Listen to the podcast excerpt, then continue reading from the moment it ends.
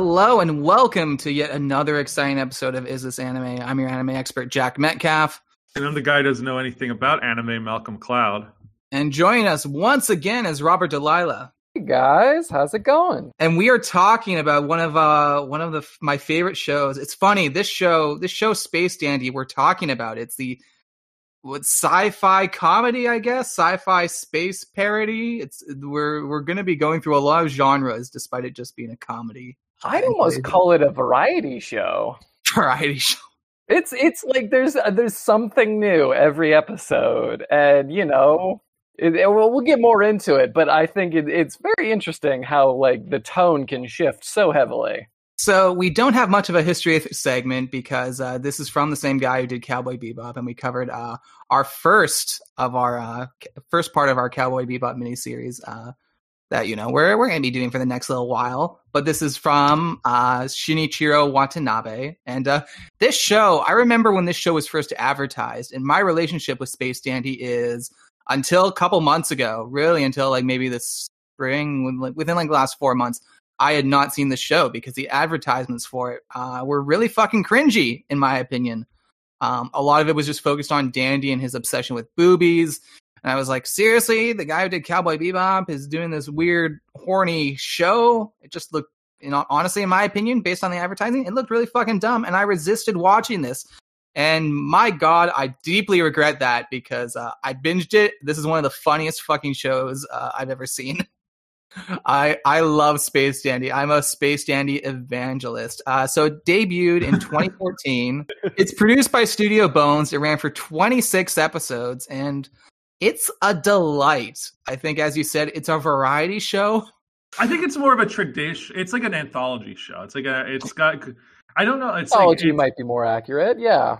It's anthology, but it's like it's kind of like you can see someone something like Rick and Morty definitely took probably could have taken some inspiration from this in terms of just like every episode they sort of explore a different sort of subgenre and it's you know it's pretty fun that way and they also just threw you know threw just massive pounds of or massive piles of money towards the or like the actual production budget and animation because it looks really good it's definitely from the guy who did Cowboy Bebop, and it also has the same uh, primary screenwriter. Uh, I just her name just alluded to uh, to me, but we mentioned her on our previous episode. So yeah, it's got like a lot of obviously Cowboy Bebop staff on there, and it goes. And you know, if you're expecting, oh, it's another space show from the Cowboy Bebop guy, it's it's it could not be further from it. And yet, also, given what we've watched the Cowboy Bebop, it still feels in tone in terms of again, uh, Watanabe, he just loves to mishmash genres, and he obviously has a huge passion for for film in general. Um, let's just jump into the first episode, which which you which sets it up until uh, until it doesn't. Uh, so I got the opening monologue, which I wrote down, and it's for one thing, the narrator in this show is fucking amazing. I love the narrator in the show, guys. I mean, he certainly has some some smooth, dulcet tone. He's got a um, voice to him my my dulcet tones are, are nowhere near his, but I'm gonna be a lot of my notes and quotes come from the narrator, and and this is what he says at the beginning. Space Dandy, he's a dandy guy in space. He combs the galaxy like his pompadour on the hunt for aliens. Planet after planet he searches, discovering bizarre new creatures, both friendly and not. These are the spectacular adventures of Space Dandy and his brave space crew in space. Uh, and then we get Dandy who goes on a monologue. Uh, I didn't get the first bit because it was already quite long, but he, he's talking about how people just love the boobies. And he says this nothing trumps the rump, my friend. Enough with this mass boob hysteria. It's time to give the ass the respect it deserves. Question: Did you did you watch the subbed or the dubbed version? When I watched the dub. I see. I watched the sub because I'm not always down with uh, some dubbed voice acting, and it, the the translation for it was slightly different, but it okay. is it is yeah. It's basically the first line is just boobies. The first line that that Space Dandy says is just Booby. I believe that that is the very first line. I just went straight to his his butt, uh, his his booty monologue. Yeah, the, there's the classic butt monologue because like that's a big that's a big theme in these four episodes that we covered. Is like he keeps talking about like But although it's very funny that he's obsessed with ass, but then he's like also obsessed with a what they called a restaurant Oh Uh, yeah, yeah. named Boobies. boobies. That's why it's like boobies. It's like it's basically boobies. For those who haven't watched the show, is like a Hooter style like restaurant where all the waitresses, you know, are wearing very skimpy outfits. You know, uh, it's it's it's that classic late '90s, early 2000s horny restaurant that our dads all probably loved. Yeah, after they got done watching the Man Show and and you know drinking to oblivion. Yeah, you watch the Man Show, then you're like, I got questions. So you're watching Manswers. I don't know if you two remember Manswers. I do, I do. Oh my god. Yeah, though that show is insane. Like I would almost want to do a special episode, even though it has nothing to do with anime. Manswers is just if you. I rewatched like some clips of the show not too long ago uh, because there's a YouTuber I really love named Curtis Connor who like did an uh, like an episode of his commentary YouTube channel about Manswers, and I was like, what the fuck? Like I was watching this when I was 14. I'm like, yeah, this looks fucking cool. It's like you know like and they're asking the stupidest questions and like the the narration is just wild and like i don't know this kind of encapsulates that even though the show is from 2014 and not 2004 Things come to Japan later. May I remind you that on the Man Show, Jimmy Kimmel regularly did blackface. Oh, Oh, and yeah, he- dude, yeah I, I just remember that uh yeah that i also remember like they had that whole segment of just like girls jumping on a trampoline and it was like the camera man. was like under the trampoline it was like uh that's like what i remember i remember jimmy kimmel's blackface and, I, and I'm more offended by the blackface segment. than the. I'm more offended by the blackface than the girls on trampolines. I'm more offended. I offended mean, by that. it, it was a special time in terms of like the the early 2000s kind of psyche. 9/11 happened. Everyone was watching the Food Network or Comedy Central. No one wanted to think about real life. Or the Jeff Man's Dutton was popular. Like it was Uh, bad. Spike it's TV, that or first, Spike TV. I was gonna say the Man's Network, Spike TV. The first network for men. Yeah, we're doing it. We're doing it for men. All right, back to May- back. Manswers followed by uh, a thousand ways to die. I, Yeah. I haven't I haven't mentioned video games on this podcast in a while, but I should remind you that the Game Awards, uh, created by Canadian uh, gaming icon Geoff Keighley, got its start on the Spike TV Video Game Awards. That's what it started with, and I distinctly rem- remember them awarding uh, the Splinter Cell Game Boy Advance game as a best handheld game, and they didn't use any footage. Uh, from the game itself because that game was dog shit and they should have given it to you know one of the many Mario ports of that year. Oh, But uh, no. they weren't going to let some kiddie shit win a fucking award at the Spike TV video game. No, they're men. They're gonna give They're gonna- games to men. Manly you know- games, even if Yeah. they're terrible. Yeah, You say- know- if you you're not a man if you're not playing the video game Splinter Cell from the from the male the manliest author of them all, Tom Clancy. Tom Clancy's Splinter Cell for men, designed for men by men. Splinter Cell, a franchise. Sam Fisher cameos in every fucking Ubisoft game, but he they refuse to give him a fucking video game. Yeah, Sam Sam Fisher is just like everyone's like, who is again? And it's like he's in everything. he's the Samuel L. Jackson of video game characters. He's just like in everything. Yeah, just hand him a bag of money. He'll show up. We're good. He'll he'll show up in all of Ubisoft's shitty mobile games. Anyways, um, back to boobies. Anime, Um, yes. back to boobies because uh, uh, while while Dandy is giving this monologue, um, QT the robot says, "Can't we let the narrator do the prologue first? Again, this show is breaking the fourth wall immediately, and the narrator uh, continues his narration and says, "Dandy has made it his mission in life to visit every boobies. He eventually hopes to buy the chain and eat every meal there." I love that he has a, he has a humble goal. He's like he's a bounty hunter. He's capturing aliens, but he just wants to buy a restaurant chain. He Yeah. just wants to give, you know, go to a place where girls are paid to flirt with him. Total normal guy things, right? Right? But right? you know, at, the very least, you know, we don't see him being like super gross. He's not like gropey or anything like that. You know, Oh, he's, he's gropey. got good at He is- he's gropey, isn't he? Am I misremembering him I don't being remember- gropey? I don't remember any specific groping. I think I thought he was like pretty well behaved despite all his monologues. I thought I thought Mm. Dandy was like you know he he respects the ground rules in my opinion. Maybe I'm wrong. Yeah. Yeah, someone can quote us on that. Um, And oh then no, QT I'm thinking of a lit part in a later episode. Go on, go on. Oh, part of the later episode, gotcha. And then QT pops in again, and she and uh, he, she, uh, it, the robot, uh, says, "When it's about boobies, the narrator suddenly cares." yeah, because Again. they have a kind of a half-assed explanation for like what's going on, the actual setting itself. this but then show once they so, talk about the chain, this show is just so fucking fun, guys. And I mean, I was talking to Malcolm earlier. I'm like, you know, I I I picked five episodes. I cut it down for the sake of this podcast to four. Um, but even then, this whole show, every episode is completely different, which I love. There's even one episode that's like um a rom com uh, with Dandy and another character who we don't see in these episodes, but she's kind of like the the the lady who runs the uh, bounty hunting service that he has to go to. Um, oh, okay, yeah, I didn't watch that. Yeah, I, I only watched. I kept myself to the assigned episodes just because I didn't want to kind of go off track a little bit. Make sure we're doing a good job for the podcast because I had never seen this before, and I enjoyed the episodes that I had.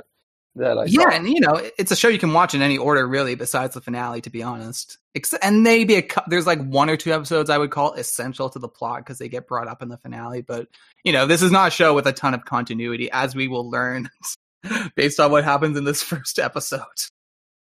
Um, but yeah, so so Dandy he orders again a drink that sounds delicious. He orders a Gilgamesh tequila, and you even get a sticker from ordering it. Is Gilgamesh is that a, a, like a celebrity name drop? Like is like am I like losing my mind?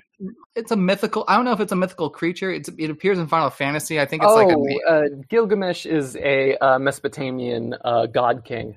Oh, Oh, that's okay. what I'm thinking. of. I can't believe I thought like I was there was just some celebrity whose name was like first name was Gil and his last name was Gamesh. that's that's what I was He sounds thinking. like a Bollywood actor, doesn't he? yeah, it, it's yeah, that's what I was thinking. I was like, is there like is, is that like didn't want to actually like admit that, but I was like, it sounds like some sort of like TV actor I heard I've heard of. and and uh, It was like the lead of like a CBS like procedural in like the early 2000s. Now returning to Hearts of Iron, starring Gilgamesh, Nancy Nancy Cartwright. I, I I like the fact that boobies is not just like you know hot uh, humanoid women. It's also a variety of alien creatures that are just all extras in the background. So you But know, they all it- have tits. Well, of course, they gotta have boobies, but you know, some of them are more reptilian or or you know bigger than others. It's a it's a wide variety of aliens. It's, mel- it's what they call a melting pot. melting pot, exactly. So you know, it's got to cater to obviously. You know, th- this isn't just you, You know can- humans. The le- the moral of boobies is that you can be sexist towards any kind of alien creature possible if they Exactly. have humanoid like breasts. I I would just, like, love it. We're there. So so at boobies, we see this like cat creature um, who Dandy investigates, and Dandy thinks he's he's pulling some shit. Uh, and this this creature's name uh, is called uh, Mimaru, uh, which they find very hard to pronounce, so they end up just calling him Meow. And he that is was a funny gig. I did I did laugh at that where they're like, "What's your name?" Mimuru. And it's just like a nonsensical sound. yeah they Mimaru. Uh, And he's like, "It's a pretty common name from where I come from." Uh, so yeah, they they settle for meow, which is fine. And you know, he doesn't like it, but he seems to just be like, "Fuck it, it's the only it's the only thing that can call me." So whatever. And he We- or go on. he's a Beetlejuicean. That's what I that's what I wrote down. A Beetlejuicean. Yeah, yeah, Beetlegeisian, Beetlejuician. I, I, I, I, obviously I watched the subbed version, so I, I, I, you know, wasn't totally, you know, I just saw the written form, and but you know, he was, he was like, you know, we were talking about how Space Dandy was probably, you know, being respectful in the boobies, but uh, frickin' uh, Meow or Meow Meow was taking creep shots, if you remember. Yeah, he was a real creep. There, it's almost a little like I thought, like because usually these first episodes have like you know someone joins the crew and that's like what starts off the adventure. Like we saw that last week with Cowboy Bebop. Um, but this one, I was surprised it was Meow and not QT. I was expecting QT to be more um, wait, Central to the plot or something. Well, QT is still part of the show. QT's at the, from the very beginning. Oh, are you thinking of the uh, blonde the- girl? the blo- the girl from no, yeah, because QT is the robot. Never mind. That's QT's a robot. yeah. I'm yeah, trying. oh, you're I'm trying. thinking I- Honey or what, whatever her name. Yeah, is I'm thinking of the girl. movies. uh, yeah, Honey. I was thinking of Honey. I thought Honey was going to join Yeah. the crew, not. uh Yeah, because QT. Oh my god! I because it's at okay. least it's okay. yeah, like with QT, which is I I forgot that was the name of the robot. Which I have some questions about with the next episode, the zombie episode. Oh, Uh, Oh god. but um but yeah this yeah i i was expecting honey so it was kind of surprising that it was um that she just kind of stays as a side character. Yeah. Yeah like i thought you were going to do that thing where it's just like i don't want to work at boobies anymore i actually want to go and explore the universe and i'm going to make you like take me where you go dandy you know, you know what? Honey, Honey probably does a lot better than Dandy and the crew. Dandy and the crew aren't very successful, so Honey, Honey's probably making a lot of tips. Oh, she's probably making bank. Are you kidding yeah, me? she's she's doing okay. She's And yeah, making the space bucks. She she's a human, which probably I I would assume of of, of the of the races in this universe, being a human is probably the one where you're going to make the most bank at boobies. well she said well according to the wikipedia entry about her character she's half a half cloudian and i don't know what that Oh, means okay. But also, like, isn't Dandy human? I thought Dandy was human. Oh, are they saying he's something else? I mean, I guess no, no, he's I just assumed Dandy was human. I don't know if Yeah, he's something he's- yeah. He looks human. I mean, He's like, unless like nice shoes. maybe I he's wouldn't not be from Earth. surprised if his hair was his pompadour hair was uh, possessed or something. Which, by the way, how many things have we covered that like the lead character is sporting a pompadour? Like, I feel like it's only an anime right now that we're seeing people be like, "Yeah, we got to bring back the pompadour." Or Oh yeah, we, well we've we've when we uh get return to JoJo, we'll we'll get a pompadour uh JoJo protagonist. Um, was that a, a hairstyle that people liked? Like, yes. Oh my god, it was huge. it's it's uh, like it was always kind of a part of like Japanese punk culture, punk outcast culture. They loved the pompadour. It was mostly inspired by you know James Dean, 1950s frickin' you know machismo kind of characters that were part of like a silver screen but then kind of Japan took it to like increasingly ridiculous levels where like the highest like there are legit pictures of real people with pompadours as ridiculous or if not more ridiculous than space dandies. They're just it's all about the hype and it's so like obviously that culture has died down quite a bit since you know we I don't know if they grew up a little bit or they realized how ridiculous they looked. If anyone's gonna bring it back, it'll be Gen Z. exactly. The Although they're bringing back the parted hair, like when you're like you look at yourself as a kid. We're all millennials, so it's okay to say, but it's like when you look back at yourself as a kid and you're like, oh man, my hair was so bad. Like why was it parted? And now that's just like yeah, they're like that's what that's the style. That's what they're aiming for. Uh, whereas, like you know, I have some cringe photos of being, you know, having that sort of Bieber esque hair that I didn't intend to have, but I just did. I've um, got some pretty bad ones of me having a, like a really like poor flat top that my dad did. It was A flat top? Oh yeah. Oh my god! I'm I didn't go that that far. It, I think I don't know. I don't remember if it was like a long term haircut. It's just my my dad likes cutting hair. I guess I don't. I don't know. I didn't really go to the barbers a lot when we were kids, so my dad did it. mo- moving on, moving on. I just didn't. I didn't have the hair for uh, for a uh, a flat top. I just like. I, I guess you can only really get, sport it once you leave where you get your haircut, and then it's probably hard to get back Oh yeah, probably after a week. Okay, space dandy. We keep Space doing Dandy, this. Moving on. Um, so so him and uh, Meow they get into a little brawl. I like when like Space Dandy he uses um this kind of uh bola weapon and it um it takes out three girls, but one of them is like a balloon creature and the balloon like blows up. I thought that was a fun visual gag. Uh, yeah, I think I don't think it was. I don't think the one in the center was one of the girls. I think that was just a normal Oh, patron, and he was just getting like embarrassed at being like you Oh. know having two beautiful women tied to him, and so yeah, he Oh, exploded. gotcha. That was still a fun gag though. Oh, and then great gag.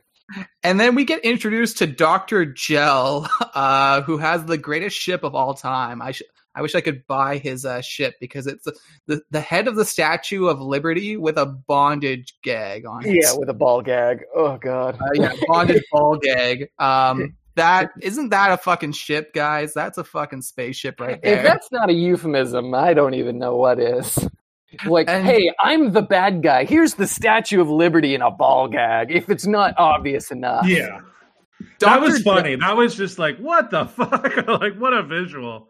And you know, with Dr. Gel, you're thinking when you're first introduced to him, okay, every episode is going to be about Dr. Gel trying to get Space Dandy. He's going to be the primary antagonist. Uh, that gets blown out of the water. No, he barely even matters. He he he is he is gloriously useless. He is such a useless fucking villain, and I love it. I do like it a good incompetent villain where you're just like they think they're the man. Usually they're like the son or daughter of like you know a more competent leader, and then they're just trying to like follow in those footsteps, but they clearly don't have any of the acumen to do so. Mm-hmm. And so they're just like, yeah, you fucking useless. So that's kind of what Dr. Gel is. Although I'll be honest, because we didn't really see encounter Dr. Gel a lot in these episodes. Uh, um, and you really don't. He is a character like the kind of recurring joke, at least until the two part finale, is that um, Dr. Gel barely interacts with Dandy. Yeah, and I love the fact that he just like for some reason he's got this extreme overestimation of Dandy. The fact that he's just like, oh, he's there's there's like oh he like in the very in the first episode he's like trying to chase him and she's like oh he must have seen us! When in fact it was meow just pressed the wrong button or or just tried to warp them and it just oh like oh he he knows we're following him! Get him get him get him! And then they just oh it's glorious chaos for the next like 10 minutes. Yeah they just sort of so yeah they just sort of uh yeah miss paths. Like he's so inconsequential to like uh to dandy's world yet it seems like he's so obsessed with dandy himself.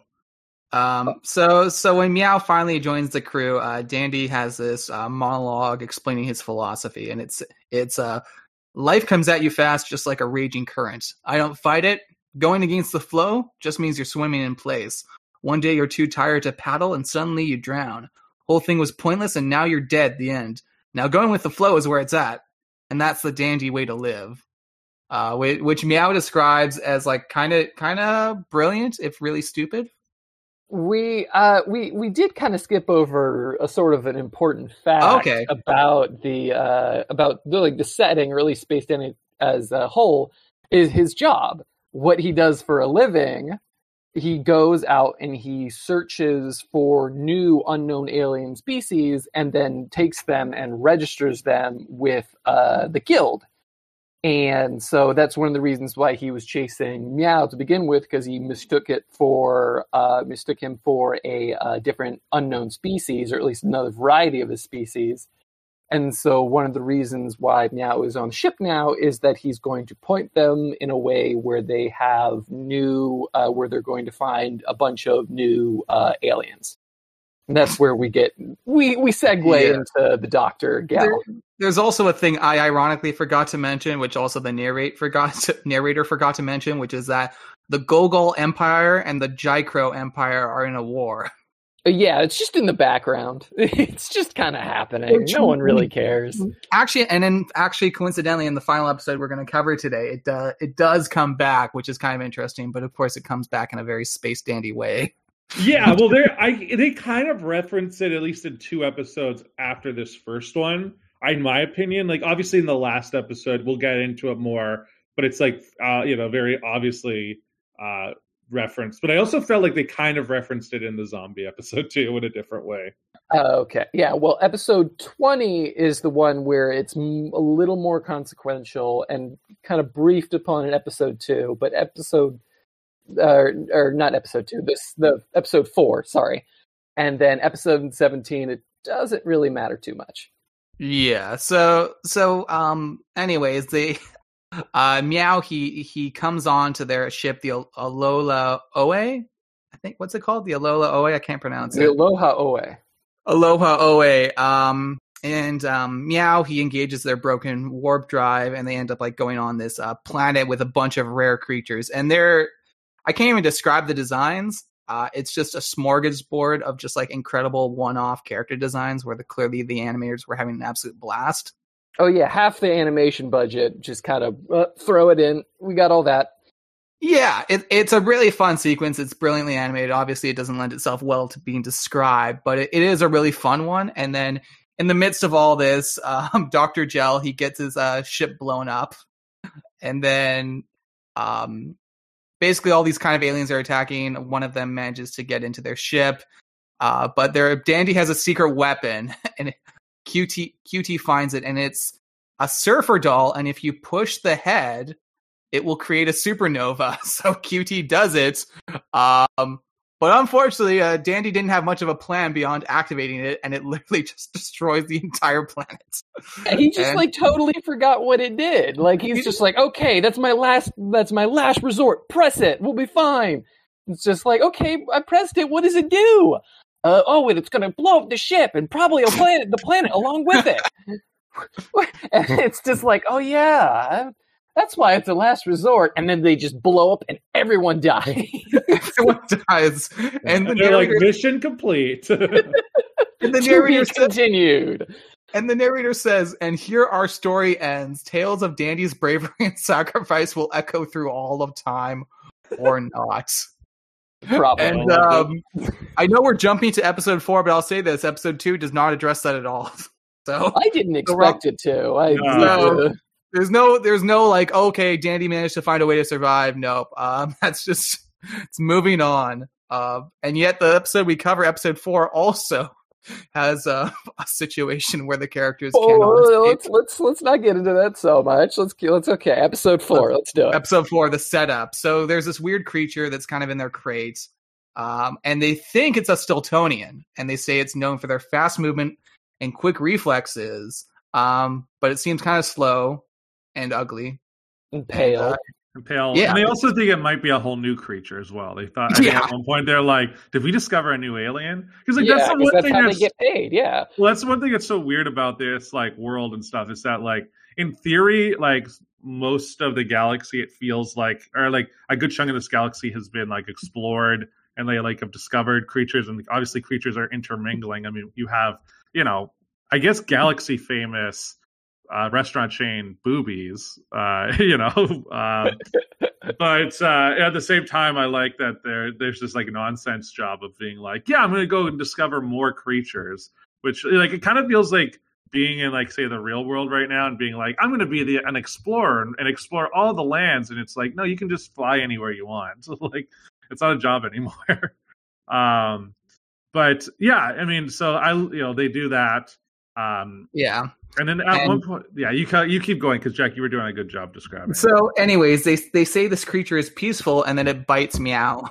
Um, and uh, guess what? Turns like they say, they're like, "Oh, I don't think this is Stiltonian. It might be a new thing." And then cut to Meow, who's now catatonic, and Dandy insists that that uh, uh, he just caught a bug. Yeah, Yeah, he's he's just a little sick. He just needs to sleep. yeah, He's just like, uh, so they go to this like doctor. Uh, is it like a planet or like a satellite or something like that? I think it, it might have just been a normal hospital on a planet, but Okay. it, I yeah. So they take him to the hospital, and I mean, he's he, he the, the the meow is literally just going. "Err." Yeah, he's he's dead. He, and the doctor even says so. He's dead. He's yeah, he he's dead. No pulse, no signs of brain activity. This guy's dead. yeah. I mean, yeah, he's dead. Which which is funny because like later on, I felt like they it like they they'll kind of pay off the joke of like if this doctor says he's dead, but other people don't. Um, um, but yeah, There- or or sorry, I, I we were there- kind of we're we're you know it it it's like after the hospital if i'm not mistaken you know they're they're there and then like that's when it like gets overrun by what we find out are zombies Well, and the thing is, too, Dandy also has a moment where he just talks about how he wants to be hop- hospitalized because of all the hot nurses there. Yeah, he's definitely creeping on the nurses quite a bit. There That's was true, there that's was the the point that I was thinking of that I mentioned earlier of him, you know, groping is when he's like he, he tries to, you know, grab ass the with the nurse while while they're doing the examination on Meow. And it's just like and she just like slaps him and it's just like and he's just like, okay, he's into it. I mean, he likes nurses. I'm mm, I mean, I, I guess that's, you know, It, that's the point of the character, though. He, it's Dandy is not considered suave or or funny by the characters. He's just a fucking idiot. yeah. His, I his mean, I- behavior is not being applauded by the show. They very much know this guy is this guy is a fucking dumbass. Oh, he's yeah. kind of like a johnny bravo type where it's like Yeah, Johnny exactly. bravo thinks he's like this womanizer and like all the ladies love him but really it's just like man you are so uncool like the, you, you have a pompadour like you're not like cool like this is not a cool look anymore Yeah, Maybe he would've Pompadour. been- Speaking of Johnny Bravo, maybe you would have killed it in like 1955. You know, when you it's like you and Elvis and you know James Dean were you know rolling. And Frank around. Sinatra are all getting blackout drunk in the Rambo room, but you know, exactly. Um, but not now, not in the future. Uh, also, I just want to say this is a little Yeah. side tangent. I love that like all the episode names uh, are just like end with baby. Like Yeah. this episode's called "Sometimes You Can't Live with Dying, Baby." like just I don't know. It, it actually just made me chuckle. It's great. a verbal tick. I'm just gonna say some names because they're fun. Uh, the War of the Undies and Vest, baby. a married companion is a wagon in space, baby. Uh, nobody knows the chameleon alien, baby. Even vacuum cleaners fall in love, baby. There's uh, oh, what's the other one? Gallant space gentleman, baby. Uh, a world with no sad, uh, a world with no sadness, baby. Lovers are trendy, baby. Another dimensional tale, baby. Dandy's day in court, baby, and uh, never ending dandy, which is the finale. So Well, there's also you missed the the one I really love, which is "We're all fools, so let's all dance, baby." and um, we'll we'll mention the other titles when we get to them for the actual episodes we're discussing. But Yeah. yeah, this the show. I mean, Cowboy Bebop also has like awesome titles, although they're more like legitimately cool. Um, whereas Dandy is just like fucking ridiculous. Ways, this does seem like a sort of a parody on Cowboy Bebop. I know really- it's the same creator, but yeah. He's definitely riffing on it again. Like, and you you watch other works of uh, like, have we seen that? Have we seen a creator who's like one thing gets so popular that he makes a spoof of his own creation? God, I think I'm Dandy not was the closest we got to him explicitly like doing that. I mean, Samurai Champloo also, of course, has elements of bebop. Again, it's it's anachronistic with the samurai stuff and the hip hop. So he this is obviously a thing he likes to do. Yeah, which is which I like. I mean, he's got a very distinct style of humor, and it works. Yeah. Um. So so uh, Doctor Gel. I think this is the episode where Doctor Gel is at least somewhat competent. He he does get a bunch of badass mercenaries um, that his like overlord has given him. So he actually gets to do something uh, more than other episodes, at least I feel. I actually don't remember Doctor Gel being in this episode. the the mercenaries do more of the work, but at the very least, he unleashes them on the hospital. Oh and, uh, yeah, that's what it was. Yeah, that makes sense. yeah. I, I forgot that. Yeah, it said Doctor Gel. I yeah makes it So- orchestrates it. so in that regard, he actually plays a role in the plot because uh, that that's how shit goes south. So, anyways, uh, Meow he zombifies the hot nurse that uh, Dandy was attracted to, and then then this episode just turns into Night of the Living Dead, and I fucking love it. Yeah, they come. They come by. You know, uh, Dandy and uh, BT, or is it BT QT. or QT? QT. They they go and they come by uh, the hospital in very first thing in the morning to go check on him, and they're and Danny's just like, oh, ready to flirt with some nurses, and meanwhile there's just blood and guts plastered all over the walls, and QT's just like, um, something's weird here, but Danny's like, no, no, no, it's all fine and you know just and then they meet the zombies and they you know and then they're finally like oh crap Yeah, uh, QT gets taken out again. I don't know how zombies can turn machines into zombies, but this is just how the rules work in this universe. Yeah, that's the thing I wanted to talk about, which was um how did yeah like that's like the a crazy thing to happen where like it doesn't matter if you have any sentience that you're going to become a zombie like that's the rule of this world Yeah, I I, I gotta like be that. honest I don't hate it I think it's a fun kind of twist on it especially when you have so many like robot characters that like Well, even they, they, they or they did mention or like when he like when Space Danny's like fighting off the zombies with QT, he's like mention you're a machine, you can't be a zombie, and then like oh like a few seconds later "Err," with a robot voice. Yeah, that was funny. Uh, yeah, because like he like just stuffs, um, he stuffs QT into that one zombie at one point, and he gets more, you know, kind of uh munched, I guess, to undeath. But Yeah. Yeah.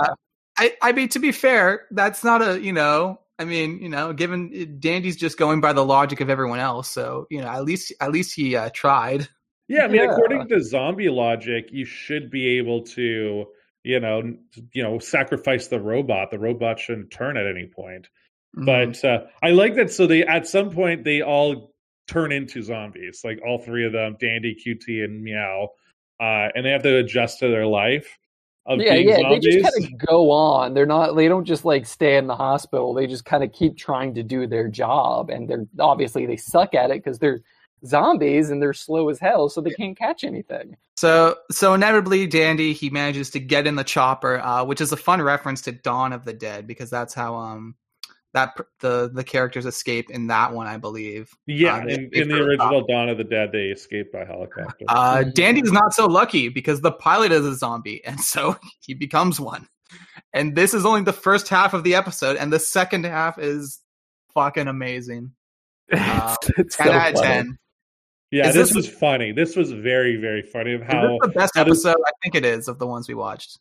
Yeah, I It's think so fucking so. clever. It's so fucking clever. In my opinion, yeah, of the ones you picked for us, like this one was I had the most fun with. I I would agree with that.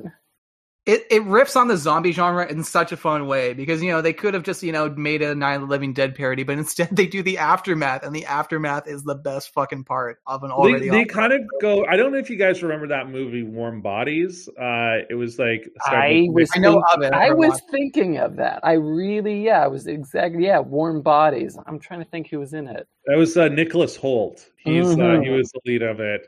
Um, there was yeah, there was definitely moments of like that movie like I kept thinking about, but like where that one is like a love story between a zombie and like a and a, like a regular girl. This one was obviously just like you know these zombies are trying to do things. Like I loved that they were like they're running out of cash because they can't catch anyone, so they need to make sure that like Dandy is declared legally dead. So they like go to this the uh I guess they go to the like They one go the to the insurance. Uh, office. Yeah, yeah, they pull, they take out their life insurance money because they're technically dead. yes, but the Uh, problem is, is that they keep seeing him alive because he's like moving and stuff. So they're just like, "Yeah, no, we have to deny you. You're you're clearly still alive." It's like, "No, I'm dead. Like I'm I'm a zombie." And like zombies clearly haven't like you know entered this world yet, and they just do it so many times that finally one of the insurance people was just like, "I can't deal with this anymore," so I- they just grant him the money. I love this, but I do want to get back to the very beginning of this uh this second half, which is where the narrator talks about how a zombie's day starts.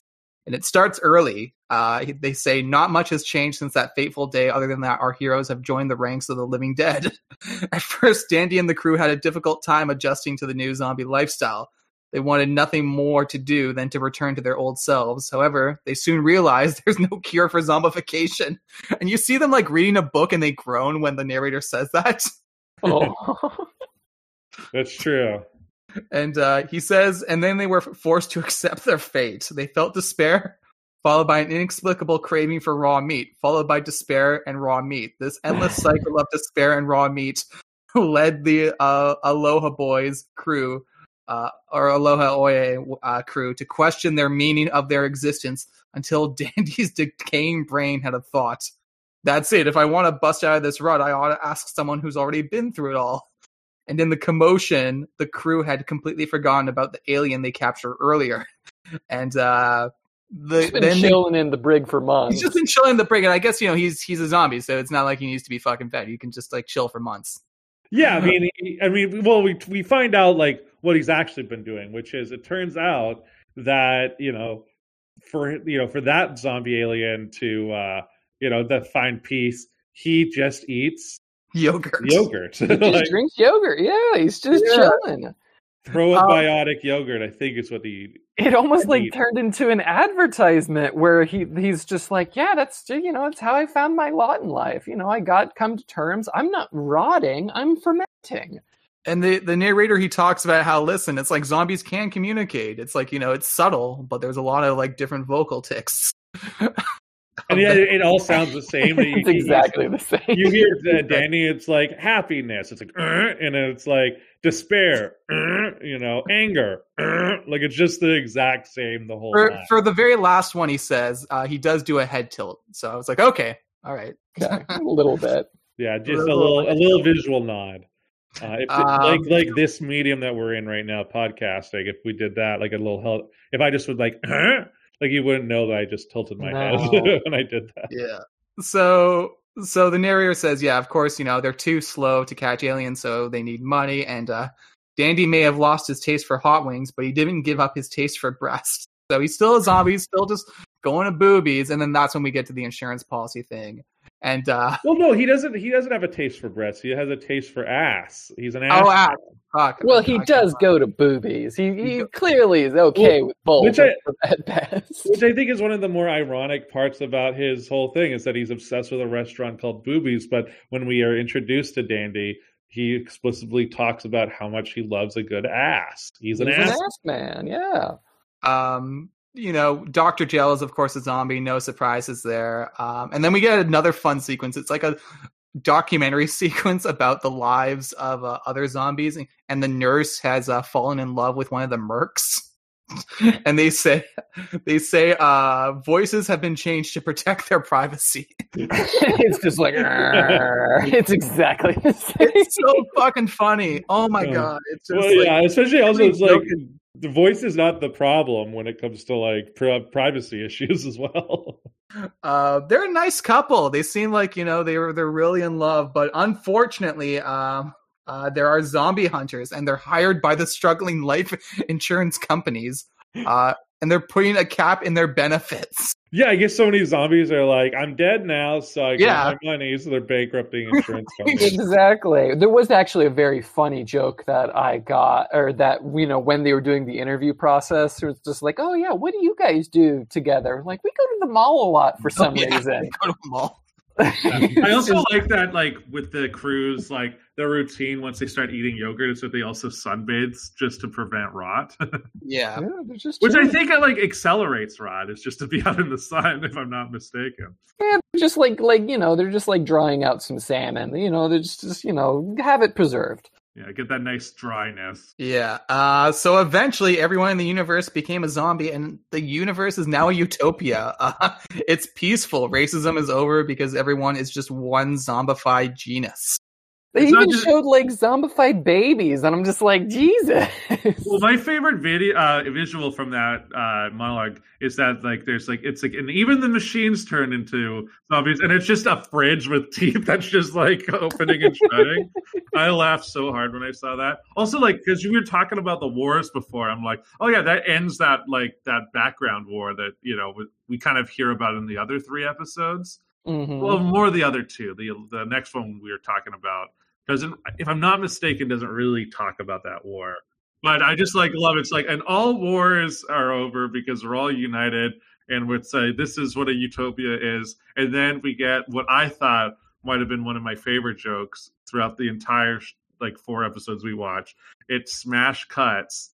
Uh, also, first of all, the the narrator is like eventually turns into a zombie. Like he gets attacked yeah, he gets attacked. But the very last moment of the episode is it just cuts to a title card that says written and directed by George A. Romero. exactly. That was awesome.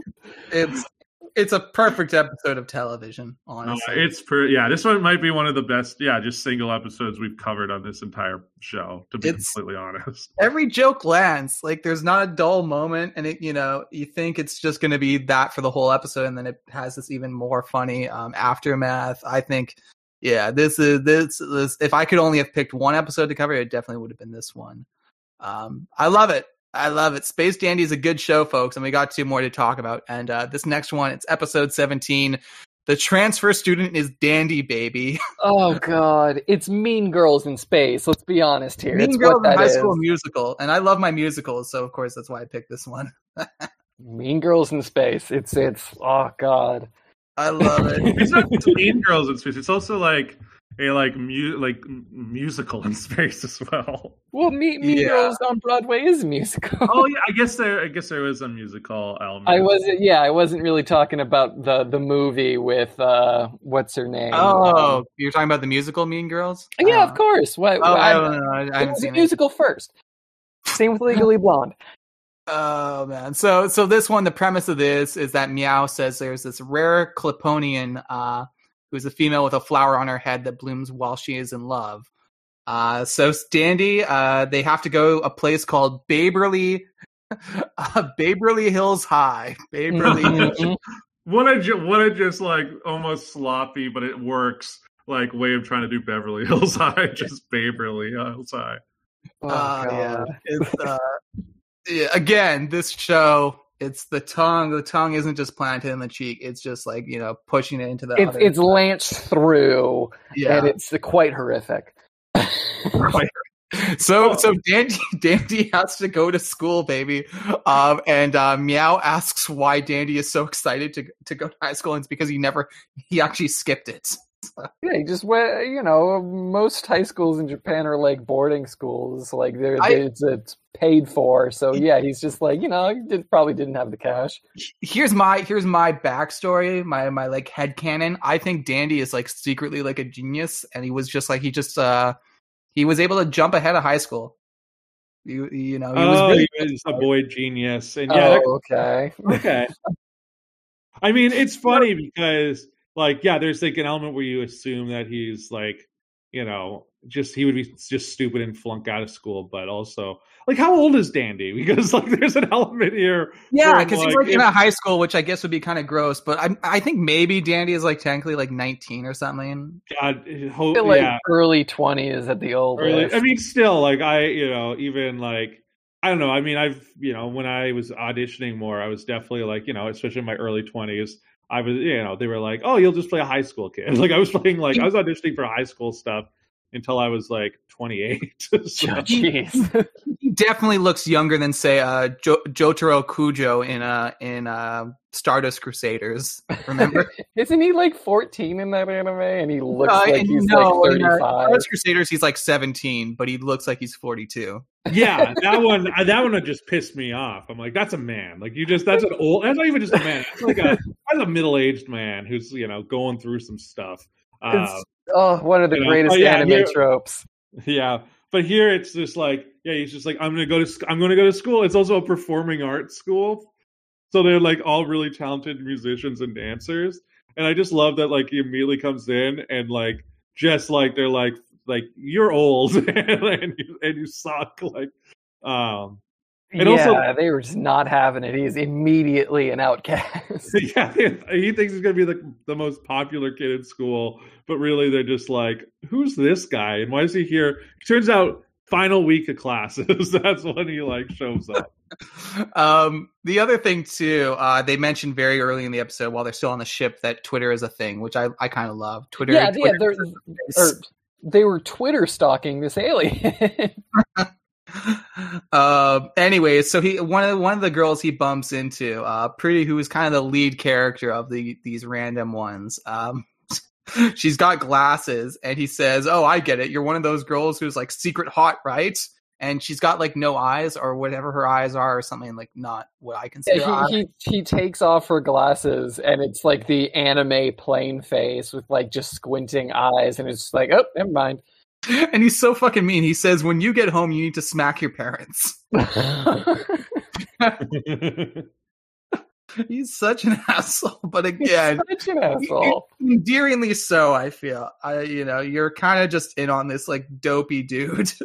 um, there, so there's a social hierarchy song. Uh, I didn't write down all the lyrics except for uh the one that says, "At the very bottom are the anime freaks." Yeah, the otakus. They're they're, Oh, they're you know, we we've seen many anime that uh insult uh, their own viewership. Seems to be a fun it's thing. just, I, it's, I guess they just like the trope. They're they're in on it, so you know. Yeah.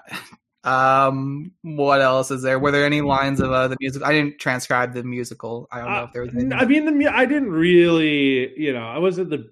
I mean, the musical was fine. Like, I didn't like love it, like or hated. it. It was just like it very much just played into that trope of just like, you know, like how they're popular and good at stuff, and they're looking forward to graduation, you know, and oh, sorry, not graduation, up to the upcoming prom, and it's you Yes, know, prom is happening. Uh, I I do like when Danny is taking this final exam. He says, "Look, there's a gremlin in the window," and he just grabs another person's test and switches it. And uh, the teacher was like, "Oh wow, very very good job." And you see uh, the the other person he switched it with. Uh, the the test he did is just a naked lady. Yeah, tip typical dandy. yeah. I mean, I you have to hope he's nineteen because then, then it gets yeah, into it's, like it's pretty Matthew- creepy otherwise. Yeah, it gets into Matthew McConaughey in uh I was thinking that too. Or or it's like a very like you know he he's 21 jump streeting is really what he's doing. Just instead of finding a new drug or anything like that he's just stalking an alien. Um, there's another musical sequence um, where, um, well, even before, before the musical, no, before the musical, um, Dandy is like asking all the girls out to prom, and of course, uh, the the nerd girl is the only one he can get, and they have to do like a whole training montage. yeah it's an 80s freaking training montage Yeah. it's just ugh I Yeah, enjoyed but it, but it's all about ass exercises. That's Yeah, like it's what all- it is. It's just like them on a tree and just like essentially twerking. It's very, very. Well, Booty, no, she was. booty. It, there was there was sumo exercises technically because she was actually like palm thrusting the tree. But yeah, sure, sure. That's how they get around it. That's Yeah, what it's like, exactly, it's exactly. creepy. It's like no, you got to do sumo because uh, you know it's not going to totally benefit your ass or anything. yeah. I'm, a, and then they I'm still a child. climbing. I'm not Matthew McConaughey in Dazed and Confused. exactly. So we get so after this thing, it's now finally prom. We get another uh, extended musical sequence, uh, which is what all the lyrics kind of blended together for this one. There's all is all. Uh, Okay, Dandy- there there's a pun. There's a Oh, pun okay. in the Japanese version the because Japanese one probably makes a lot more sense. Yes. Okay. so there's a pun in the um in the freaking uh, I my Japanese. It's not great. Sorry in advance to anyone who actually has an, a modicum of uh, understanding, but I understood the pun. Basically, is where the the queen bee, the head bitch, as as I'll call her, um, is uh, singing, and when she says "watashi," she's meaning me, and they're talking like everything's for me, it's all for me, and then Dandy is joining in by saying "ashi," which is ass, or at least the uh, Romanji version of ass, and it's literally just him singing while complimenting the girl he went with, the plain girl he went with. But and then it just keeps on going, and then the queen bee starts accidentally like as like a verbal uh thing just saying ass too and everyone is just saying all for ass at one point where they're just singing about this girl's butt. And i'm just like oh god. Good thing they're graduating soon. I hope they're 18 All right, that that's your take. that, well, that is that is my take. yeah, that that's is my so take. dismissive about your. So uh, that's your take. yeah i'm like oh god i oh, no, no, I didn't even pick up on that to be honest. about to get canceled no it's okay no but then everyone has kind of like an uplifting number part of it where you know oh yeah it's it's it's my interests that are really important not your weird selfish social hierarchy and then it just keeps going Yeah, there there's some fun stuff with like the nerds talking about the power of the net and things. Uh, and of course, you know, Dandy is all about just like booty, booty, booty. hmm Uh, that that's what it's all about. And they they eventually Every time I think about uh, Dandy, there's like that like old like YouTube clip of like big booty bitches. Like if you remember that, I I, I keep thinking about that. like when he when he gets God. yeah, it's like big booty bitches, big booty bitches. That's what I, I mean, that's thinking. essentially what he's singing, yeah, because he's, he's got he's got a focus, he's got a dream. Well, that's the thing. He challenges the prom queen to that. What is it? That singing competition. Or- yeah, who to decide who's queen bee. which is again like uh, again it, this is like in that like yeah you said Mean Girls high school musical territory. Um, yeah, I enjoyed it. I mean, this was you know like it was this was fun. It was wild. It was different. It it's was so def- different from like again the last episode we just watched, which was the um, zombie, the zombie episode, one. yeah. It just ended with everyone being zombies, and it's like, oh, they're back to normal now. what happened to Dr. Gel? He he mentions that he like wishes he could go back to high school or something.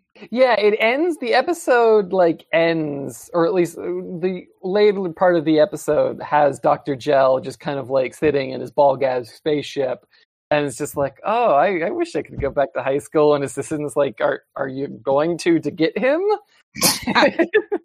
Um, I also there's also a moment where uh, this one guy Isaac he hulks out, but then a, a giant robot uh, grabs him and says uh, superpowers are not permitted in the high school. So Yeah, we do see the robot earlier in the episode, but then he just like crashes through the wall when the when the jock is like the three triplet jocks kind of like you know um uh, why can't I think of it right now? They gunned Gundam together Yeah. and and they just kind of like, oh, we're gonna kick you out now. No, nope, robot, nope, no superpowers. Get the fuck out. No. Um. Yeah. This was this was a fun one. And then, I are we ready to move on, or any more thoughts? Well, on- I mean, the the whole thing was so as you said Oh. early in the episode, they're supposed to find a specific alien that like where like it like uh with the flower, um, and then just so they like they have this great time doing the problem. And they forget about the mission, like they're They just, just like com- forget completely. they're, yeah. they're just they're just having their high school experience, and so they uh, the crew leaves, and then it's revealed that uh, Freckles, you know, the nerdy girl, the whole time she was that alien they were supposed to have found, and like yeah, because she like, fell in love. It yeah, only- she fell in love with Dandy, and so you know she just has this giant flower, which I thought it was kind of obvious from the beginning of the episode because she has like just like a stem out of her head. Yeah, but this is Dandy we're talking about, and he's just like, "Oh, nerd girl." Um, Da- Dandy also has a fun gag uh, at the end where he says, "You know, these were the best years of my life," and then Meow says, "Dude, it was a week." yeah, that's the other thing. This whole thing takes place in a week. There's a lot of character development going on, and and Yeah. basically no time at all. well, you got that '80s style montage, right, where it's just like we're the Oh, yeah. best. Around. Around! makes up for everything. So yeah, our, our final episode we're talking about is Rock and Roll Dandy, baby. Uh, once again, I love my musicals, although this one is kind of the absence of musical elements because uh, based on what happens and uh, how these characters uh, deal with it. So well, we well, if like transfer the transferred student is Dandy Oh. Baby, if that's like a more traditional musical, like in turn, like in the sense of like High School Musical, Mean Girls, then this episode, in my mind, is more of like the rock documentary, sort of like The Doors, you know, Mark Wahlberg's rock star kind of thing, where it's just like, oh, it's about a band. uh, but it's about the important things about the band, which uh, it turns out is the absence of music, which That's I fucking, true. I fucking love. Uh, so this we again we get some real plot. We we teased this earlier. We get some real plot stuff with the uh, J- Crow Empire uh, because Mhm. the leader goes by the name uh, Johnny, a name that rings with power. His, his dream is to become a rock star, and uh, the narrator says, "How original." Yeah, narrator holds these characters in such fucking contempt. I just oh, it's so Well, it- funny. Well, it's so yeah, it's so funny that you're like you rise to the level of commander in chief of a whole galactic empire, and then the whole time it's just like, like I just love the moodiness of just like, yeah, I get it. I've got the money, I've got the fame, I've got the women, but I don't have the music. And I just want people to know my songs and what's really inside. I'm and he like, has no songs. He has no songs. He literally, it's a whole plot point. He just has none. It's so yeah, there's no music. They just likes the idea of being a rock star without actually doing the rock. I would assume that Johnny is not a not a democratically elected leader. I think you know, obviously, he's probably comes from a long line of it. So you know, it's not like he, that he was ever interested in this stuff to begin with. He just kinda- Yeah, I just assumed he was like the son of like the actual leader, and it's just like, Yeah. hey, you're the son who's going to be the commander in chief of the you know of the empire, and then like I have another son doing this and that. It's just like being a royal family. He's just like a prince essentially. yeah, he's space. He's a space prince. Yeah, he's space prince, space prince Johnny. Space Prince Johnny. Oh god. So, anyways, um, Dandy is taking a piss at boobies when Johnny bumps into him, uh, and he accuses Dandy of not washing his hands, and then Dandy accuses him of not flushing. But they bond over something that kind of that I had to rewind because it's not just like shared interest. They have they have charms from the Andromeda branch of the Naradisan Temple, which is just the weirdest fucking detail. Well, okay, okay. Japanese what? explanation here. Right. Um, I, why I don't know why this has been my job for the last, the, like the last podcast and this one too. I guess it's my point. It's my purpose. Uh, yeah, I mean, Um, I'm the guy who doesn't know anything. exactly. I should be like in between you guys, but I feel like I'm showing my, you know, showing my power level. Um, so, uh, a common practice for uh, the Japanese people is to go to shrines at the end of the year. And they often, when they go to these shrines, they go and have and get good luck talismans for whatever they're anxious about for the upcoming year. And so the thing they were bonding over was that they just went to the same shrine and got like a similar trinket yeah, that's kind of it. It's it's a very Japanese sort of joke because apparently that you know it's like oh you go to that shrine, I go to that shrine too. It's like it's oh god, it, it's very regional. It's it's not that funny. Being honest, I'm over explaining it now, but It's- geez. It's funny though in the sense that Dandy is not a character who has referenced any interest in this before, so it just comes out of nowhere, which is what I like. That's how. that's how. I, specifically not like a religious connotation. Like it, it, seriously, just people just go. It's just part of it. It's like most of Japan isn't religious, but it's it's just kind of an enduring part of their culture. I guess yeah, but I still found it funny though, just for Dandy and Johnny to both be bonding over this one specific thing, which which does not seem to be a thing that's part of their character at all. So that's it. Just makes it a very random co- coincidence. Yeah. Um. So yeah, what what is it? Um. Yeah, they bond over this, and they decide they need to start a band. And uh, I got the band names they've come up with down. There's there's Dandy and Omega Drive, Johnny with Team D. So yeah, he might be like a teen, guys. He might be even like 18. Hope Team maybe. Who knows? Dandy's age is ambiguous. But with I love yeah, Johnny with Team D is hilarious. It, they're just like they they're getting out all of these like band names that they've probably like thought of before. It's just oh god. Yeah. I feel And like are- everyone, like especially when they're a kid, uh, there's like always a little phase where you're just like, "Would it'd be so cool if I was like in a rock band or I was in a band or something?" And you just like come up with the stupidest names. Hmm And they're just trying to steal each other's thunder. Be like, oh yeah, I'm the lead. I'm the I'm singing. I'm the lead singer. Like, oh, I'm gonna be the lead. I'm the lead Yeah. guitarist. And it's Not just, a lot uh, of people are, you know, start out being like, "Man, I can't wait to be the bassist." that was that's Meow's job. QT on drums, which I thought was funny.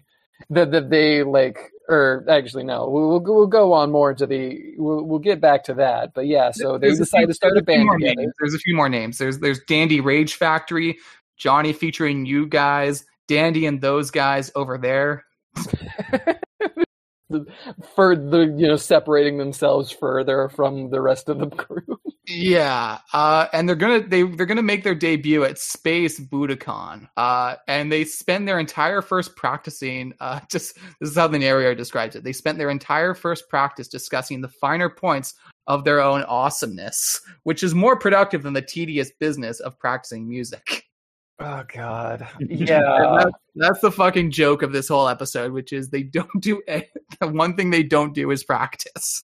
Yeah, all they really do, or at least it, it becomes a thing where they're like the meow or meow meow gets a uh, gets a um, actually books a gig for them, Yeah. and and so but then there was just like yeah, but we have no songs, and so Johnny's just like no, I'll come up with one, and so he just sits on the top of a slide and says the music will come to me. Yeah. Um, they argue Which is about not uh, how that works. No. Which is, uh, I think, hilarious. what do you think is better, a pennant or a sticker? Oh, that's sticker? right. They they keep arguing about the wrong things to focus on for the band. And uh, what's the most important part about being a rock star? That's easy. Practicing for interviews, baby. Uh, they add, they ask the question again. That's easy. Awesome T-shirts for the merch table. Uh, and the narrator says they fought about the money they hadn't made yet. They even fought about drugs. their whole the whole of their rocker experience consisted of fighting, fighting, fighting, and more f- fighting. Not only had they failed to write a song, they even failed to have a band name yet. And then they go to boobies. They go to boobies, and um, the the waitress uh, Honey suggests uh, the drop kicks because they're always like fighting or like drop kicking. Yeah, each other. they're Dandy is always drop or they're all they're always drop kicking each other, which is Yeah. kind of like drop kicks is a cool name. I like that. it's, Name. it's, it's, it's cool. Yeah. yeah, and it's got an X in the name. It's drop kicks with an X instead of a CK. Oh, okay. and uh, li- like you said uh, just a moment ago, yeah, a true masterpiece isn't written; it descends on you from above, and so they just spend their time looking for inspiration. Uh, and then when Well, Johnny, it's mostly Johnny that does that. Yeah. The rest of the band, Sans, um, Dandy. Uh, Dandy, just actually actually practice, yeah, which was very funny. It's great. Um, and yeah, when Johnny finally comes up with this song, um, Dandy is like, "Wait, meow, how do you?" He's like, "Guys, like this is going to take us forever to like learn how to practice this song." And then uh, meow and QT are like, "No, we've been practicing this entire time. That's how we know how to do it so quickly." yeah, the show's tomorrow. How are we going to do it? No, we already did it. We're fine. We're good. Yeah, we've been doing it this whole time while you guys just sit like you know in like fighting boobies or whatever. Uh, and then meanwhile, meanwhile, Johnny, Johnny's got his uh his house duties because he has to choose between either going to war or choosing the gig. Oh no, no, that's actually later. We have a Okay. little bit of thing before Oh. that. They do the little. uh They Oh yeah, they go to the fucking uh yeah dive bar or whatever. Well, uh, what are those called? The Japanese little, the little tiny Japanese bars. They have them everywhere. There's a name for it, um, but I can't remember it right now. Sorry. Um, the so they go to this, and there are like four people there, and it's like, but there at least there's four people. But then they find out one of them's the janitor, or it's it's it's the narrator says one of them's the janitor, so there were only three, and they just played the same like 20 seconds of their song over and over again. oh god. Great. Um, there's a riot that starts, and then that makes them go get viral, and then they do get signed by an agent. Uh, so they And they, they've got they- and they immediately sell out like a stadium. Yeah, I don't know how. Yeah, they got a one-hit wonder. They sell out a stadium, and then now because Johnny has to decide whether to go to intergalactic war, because we forget he's literally like you know the space prince dude in charge of one of the big sides of the uh, of the big conflict that we heard about in the background in the first episode. And then, or that, or actually just playing the show. And it's just, you know, he does the right thing. He breaks up with the band. He goes and he starts getting on to start the intergalactic war. And then, Jack, if you will, uh war or gig, war or gig, gig or war. Yeah, that's the yeah, that's the conundrum. That's like that's just uh the, I don't know if you if you were Johnny, would you pick the war or the gig? And uh, I I love the fact that Dandy and uh, Dandy and the crew are so oblivious about Johnny's role. They they ask the question like, "Wait, maybe he's the manager at the security place." yeah, they think he's just like extremely poor. And that's why there was a thing earlier where he'd never had like fried potatoes or just basically Oh yeah, he's obsessed with Yeah. like French fries, and like all that's all he wants for uh is like incredible like you know meal. lobster that he gets- caviar meal. He doesn't want that. He wants fried potatoes. He wants French fries. And so he goes or go on. Um, Johnny's a good dude. That's all I'm just saying. I like Johnny's hu Johnny. He's a fucking funny one. Um, so you know he does pick war. He picks his duties, um, but then he changes his mind, and that's that's when somehow this concert uh, creates peace. It's it's a real Bill and Ted thing. Well, okay, we're, we're skipping over the fact that he literally flies to the stadium in a Yeah. freaking Gundam, Yeah, which is a full size, as big as the stadium Gundam, and then, you know, goes and plays the show. And then it rains, and so everything explodes. and, and and because he couldn't go to war, because you know the conflict didn't happen, they actually kind of saved the galaxy from it, from war, and it's just so stupid. I forget Doctor Gell's appearance. Do you did you guys write that down, or he must have oh, had one? I don't- remember. I felt like he kind of got missed. At least I don't remember him in this episode. I think he the only way, times we see him are in the intelligence reports of the other empire, where he's just in the background with his Statue of Liberty ball gag ship.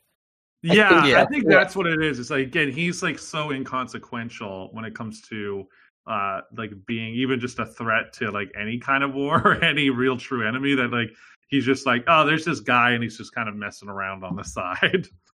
So I feel like that's kind of like the extent of his appearance this episode. Yes, I think the the storyline was is that the opposing empire that that uh, Doctor Gel was a part of was creating some new weapon, and then that they were like that the other empire had to really like we had to stop it from you know finishing or going through inspection or something like that. And so that was like the big catalyst for the war. I don't know if that plays on you know plays into later episodes but uh, for then that's just kind of like yeah dr gel was he was already inconsequential with most of the episodes. And this one in particular he kind of didn't show up. Yeah. So yeah, I think I think we've covered these episodes. I think we can finally. uh Do you have any more thoughts on on this one? I just like that basically at the end, like Dropkicks still kind of remain a famous band. They're just like again, just like a one hit wonder. They're like, yeah, this band came and went. but at least we still have their song. And like the song that he does, Johnny does sing in like the concert is not very good. like it's like the it's not like it's just kind of like doing like what I would you know I kind of imagine is just like a rock star impression. Mm-hmm. Uh, and you're and you're still like, how is this song so popular? and, and that's and they ended the episode with the entire like playing the entire song. The outro was taken up by their their their one hit wonder, I guess you would call it. And um yeah, I mean, I I thought this episode was a little harder to watch than definitely the first two. Uh, maybe about as hard as because I I liked the episodes. I liked the Mean Girls musical and this, and basically the Spinal Tap parody. That's I was trying to think of the, what that movie was called earlier, but yeah, this is basically just Spinal Tap. Um, but I felt that they were they, all do the tropes really well. I just felt the zombie one was just so good. These ones were were overshadowed just slightly. I think that's fair. And I mean, you know, the the show is so different. Every episode is so different that I'm sure if you guys were to, were to pick your four, they would be probably pretty different from mine, except for maybe the zombie one. Probably, so, yes. You know, that's the whole thing about this show. And I, you know, I wanted to pick episodes that showcase variety, basically. Mm-hmm. Uh, because the show and there there's one other episode which is like filled with like parallel universes and has a bunch of like anime references within all the different dandies. That one was a contender, was pretty funny. Um, I'm just not sure Malcolm would have picked up on all that, so it's like maybe I'll veto that so Malcolm can have something he, that's more in on the joke. yeah, I, am gonna be honest. I like so much of these shows that we cover on this podcast. They kind of go in through one eye, out through the other. Like it's just you know, I want to I want to say that I hold on to it, and I do remember it. Like we do reference like you know other shows and stuff like that. But it was de- it's definitely been you know, there's definitely things where I'm like, oh, I would, I forget about it at a certain point. yeah, there's a continuous references being made in this series and so many others. Like, because uh, I don't know, I, I, I, I don't really. I guess it would be circular, but like the anime industry is very circular, almost like incestuous in their in their ways of of referencing themselves and just kind of like poking, like, "Hey, you watched this one time, didn't you? You you remember it, right? R- right?" and it's one there's one episode if if I had planned for the fact that there would be a heat wave this weekend for us, uh, which does uh, involve like a sun uh, destroying the planet and just burning everything. Uh, but I didn't know that a week ago, so you know we you didn't get to have an episode to remind you of that. Hey, it's it's nice where I'm at. oh, fuck, I'm, I'm, on here. Um, anyways, I think it's finally time to get to our favorite segment, um, the Robert E.O. Speedwagon segment. Uh, Sasha, play the music. Speedwagon, Speedwagon, Speedwagon, Speedwagon, Speedwagon, Speedwagon, Speedwagon, Speedwagon, Speedwagon, Speedwagon, Speedwagon. Allow me to elucidate ya. The name is Robert E.O. Speedwagon. So for those just joining in, the Speedwagon is our favorite supporting character. It could be as minor or as major, pretty much just as long as it isn't dandy. That's kind of the rule. And you know, maybe maybe we'll even veto should Q, QT and Meow. I think can't be um can't be Speedwagons. Ooh, it's a difficult one. Yeah. Um, I'll go first because I've obviously thought about it. Um, I'm picking the narrator. The narrator is fucking funny. I love I love how he interacts with the whole cast. Uh, he's he's he's so snarky uh, towards everyone. If I was gonna pick a Speedwagon who only appears in one episode, it would probably be like the couple uh, from the zombie episode. I think that's like my Speedwagon runner up. So yeah, the the the the couple whose uh, voices have been changed to protect their privacy, they're they're running up. that yeah. was, I also just love that like the mercenary was like a disgusting like bug creature, and like you know obviously he gets with like the hot um lady, although he gets killed by the by the uh, insurance uh, snipers. So that's a, that's a tragic like he's made romance. out of gold for some reason. I that was odd. yeah, you know it's it's fucking space. There can be a million different character designs. Mm-hmm. Uh, but that, those are those are mine. Uh, what about you, Malcolm? Who's your speedwagon? Ooh, this one was tough. Actually, I felt like they do like all these episodes are so like you know Dandy and the crew centric that like you know we don't have like a ton of you know time with other characters. But at the same time, the other characters who do show up, you know, they're they're good. I think for me, because it made me laugh so much, the reveal he ends up having is the um is the zombie alien that you know is the first zombie that they've captured yeah. in the zombie episode where just like i don't know him revealing that he eats yogurt and doesn't eat meat and that's what like keeps his brain a little more active i don't know it just made me laugh so much also they sort of just like abandon him at one point he just like they just let him like slither off on some random planet and i don't know why the exit that's just fun. like was just so funny to me as well. He's just like, well, and then he, he left, even though that he's been like their zombie guide or guru, as they kind of call him in the episode. So it's like him, and I, yeah, I think a runner up for me would have been the narrator. I thought the narrator was very funny as well. And like, you know, there's so many just small jokes there, whether it's like the narrator turning into a zombie or, you know, just like how he like interacts with the story itself. And that he is like clearly a separate character who is like watching the events un you know unravel you know i just i don't know i like that. It wasn't just like you know i'm the son of you know standy and i'm telling a story years later. It's just like no he's clearly some like omnipresent guy who's who's watching and commenting in, in the third time. person perspective. Yeah he's just there. So yeah that's yeah that's it. Those are my guys for me I would say, okay, this is going to seem weird because he was barely in any of the episode. Admiral Perry, do you remember him? The he was the guy that Dr. Gel was was reporting to. He was I think he was supposed to be the leader of the opposing empire. And oh, he's just a flaming Yeah, he's just a flaming skullhead. He's he's basically just he's Skeletor. Like, yeah, he's like a gal. He's like a Ghost Rider type. exactly, exactly. And he and I think of the episodes that we watched, the four, two of them I think was the zombie episode and the first episode. So the very two episodes that we first two episodes we watched, he basically he he's barely a part of it, but he just gets pissed off and just blows up Dr. Gel's spaceship at the first and the second. Every single time that like Dandy died in the series, so did Dr. Gel because he just like in the second one, Dr. Gel got or in the fourth episode, uh, Dr. Gel got z- zombified, and he's just reporting to the admiral being a zombie, and he's just like, "Ah, oh, you're incompetent," and he just blows him up. And in the first episode, the same thing happens after he loses them. And they just like it's the exact same animation. And I don't know why it was so funny to me, but it really was where they're just using the exact same animation of animation of this of the Statue of Liberty just blowing uh, when the ball gag blowing up, which is over dramatic. it was so funny. I love that. Yeah, I mean, I was thinking about making that chip my uh my Speedwagon as well. Like, a, uh, you know, because like the one thing with Gel is that, and we never talked about this, is that Gel like wears like a jacket that I can only describe as like 70s era pimp.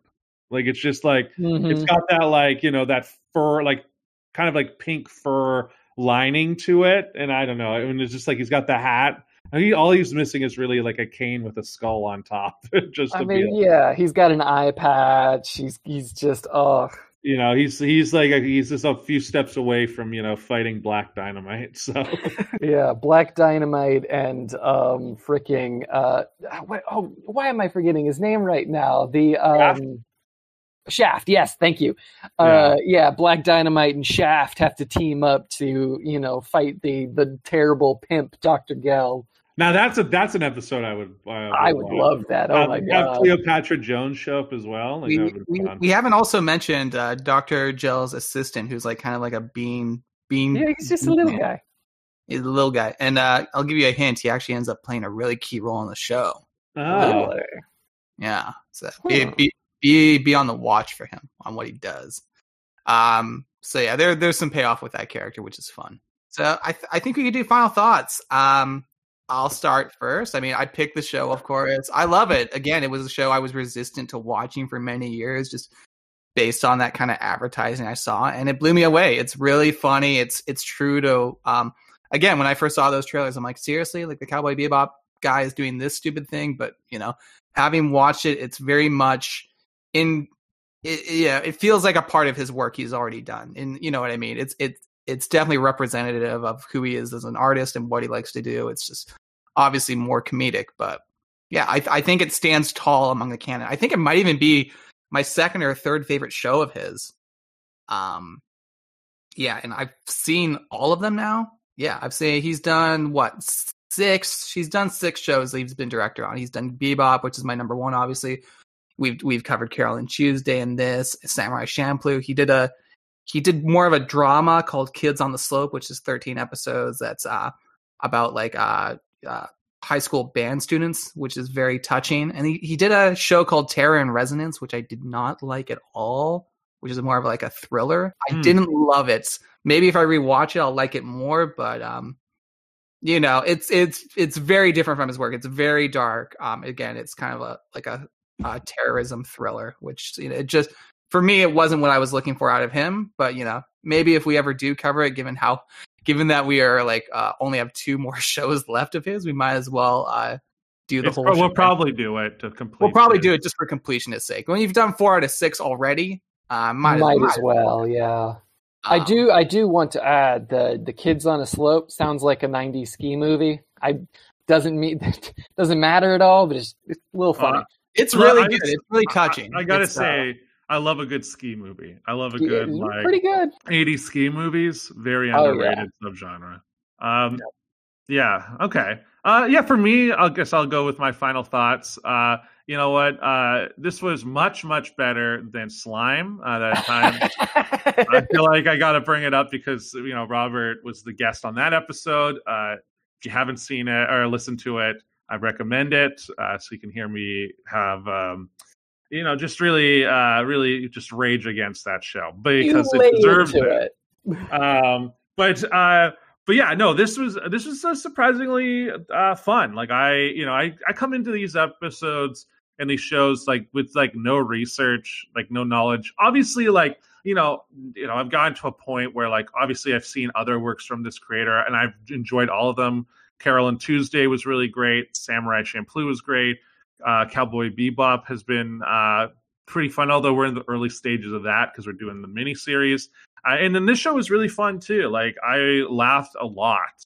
You know, there's some shows that we've done that are supposed to be comedy uh forward that just you know aren't that funny to me this one actually had some great gags like just like a plus primo gags so yeah if you're looking for something that's funny you know you know you don't have to like be too invested in like you know this is kind of it this feels like you know kind of quintessential like stoner you know comedy maybe you know just like everything from like you know how it makes fun of restaurants which is a term that is on Wikipedia. I want to bring that up. When I say that, you can Wikipedia it, and it has a whole entry of its own.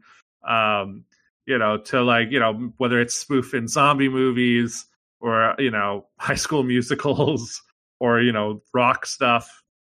Yeah, I'll say give this a watch. Okay, perfect. Uh, I my final thoughts would be kind of similar to that. I enjoyed the hell out of it. I thought the animation was very good. Like, I mean, this is something that's you know, this is what seven years old at this point. Oh, jeez.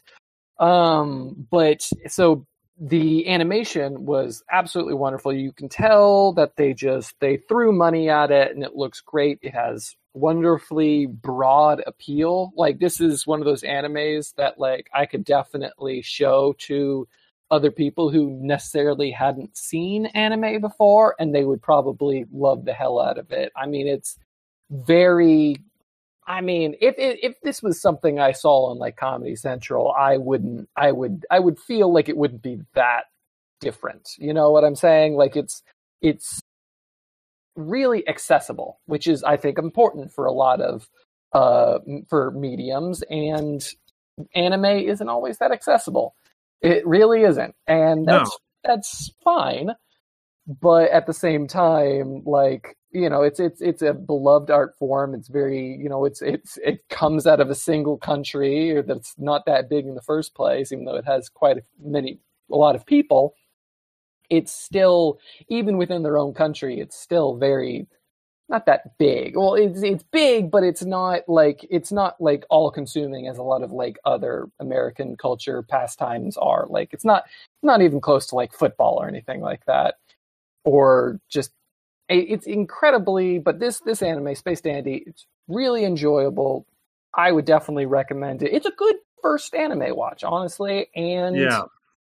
yeah, I that's really that's all really I can say about it. I mean, it's just really good, and I recommend watching it. Perfect. Yeah, no, I, I was gonna say like one other thing. It's just like, yeah, this like if you're, you know, I think you wanting to show someone anime and they're, you know, they say like, oh yeah, but I really love like Rick and Morty, or I like, you know, I really love like South Park or something, but I don't like anime. I feel like this show in particular actually really holds up against those kinds of animated shows. Yeah, good transition from Western to Eastern animation. Yes, Like this show could easily be on like Fox's animation domination block, and like it wouldn't, you know, wouldn't be like a sore thumb or anything. Like it would actually probably be the best show in the block, to be completely honest. certainly budget wise, they God, they they really cut corners in a lot of the other ones. yeah, this one they clearly were, you know, he was given carte blanche.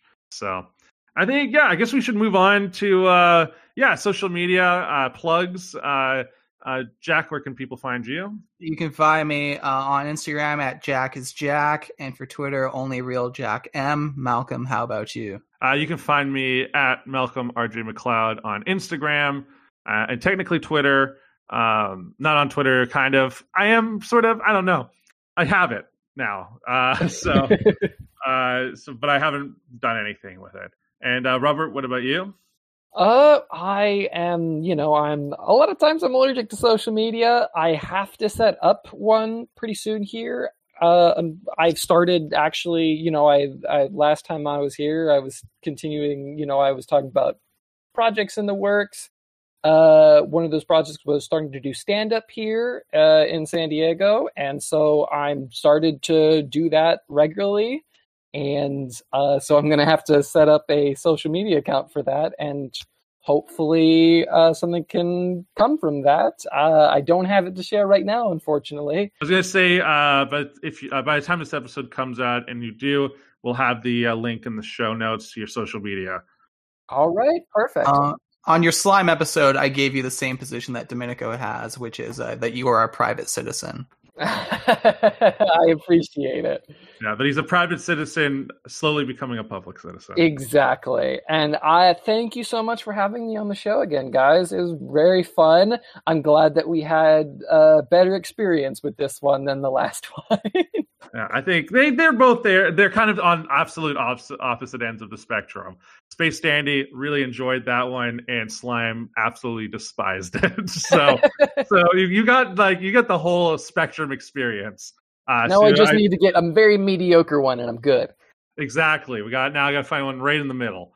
Uh, anyways, uh, I'll do uh, the final uh, kind of plug. Well- uh, if, if you want to. Um, oh, actually, sorry. Before we One, do one it, more have to- thing. I, I mean, to be fair, you, dear listener, if you listen to our last episode, you could you probably know what to expect. But we are going to cover uh, the next five episodes of Cowboy Bebop, which are episodes six through ten. Um, so yeah, unlike previous miniseries, we're not just going to do six weeks straight of Bebop. We we alternate between a Bebop and a standalone show. So if you if you didn't want to listen to Cowboy Bebop, I think you should because um, it's a it's a great episode. We had fun with our previous guest, but um, yeah, you got your options. You got your options, guys. You if you if you love one thing, um, you get it, and if you love another, well, you don't have to wait too much longer. So episodes six through ten of Cowboy Bebop for next week, guys. And uh, now now I'll bring it back to Malcolm. And perfect. And anyways, uh, yeah, if you enjoyed this podcast, uh, please uh, give us give us some stars, uh, leave us a review. Uh, that helps uh, small podcasts like us uh, grow and reach out. Everyone who's you know given stars, put out reviews has been really nice. Really, really appreciate that. Uh, if you want to follow us on social media, if you somehow found us, you know, just like randomly by chance, uh, we're on Instagram at is this anime pod. We're also on t- Twitter technically at is this anime pod as well. We're a little more active on Instagram. Yeah, if you uh, enjoyed that, yeah, just uh, tell your friends. Uh, it's you know word of mouth is really important for a small podcast like us. We're not you know we're not in Joe Rogan territory at all. So you know we can't. We're not celebrities here. So yeah, it any besides uh, any, local minor ones. Yeah, I mean, I'm, yeah, we're I'm a local minor celebrity, as my friends know. Uh, I, you know, I've I've been in some commercials. Uh, uh, humble brag hashtag. But uh, anyways, uh, let's uh, and remember, uh, head tilt. Later, power bums.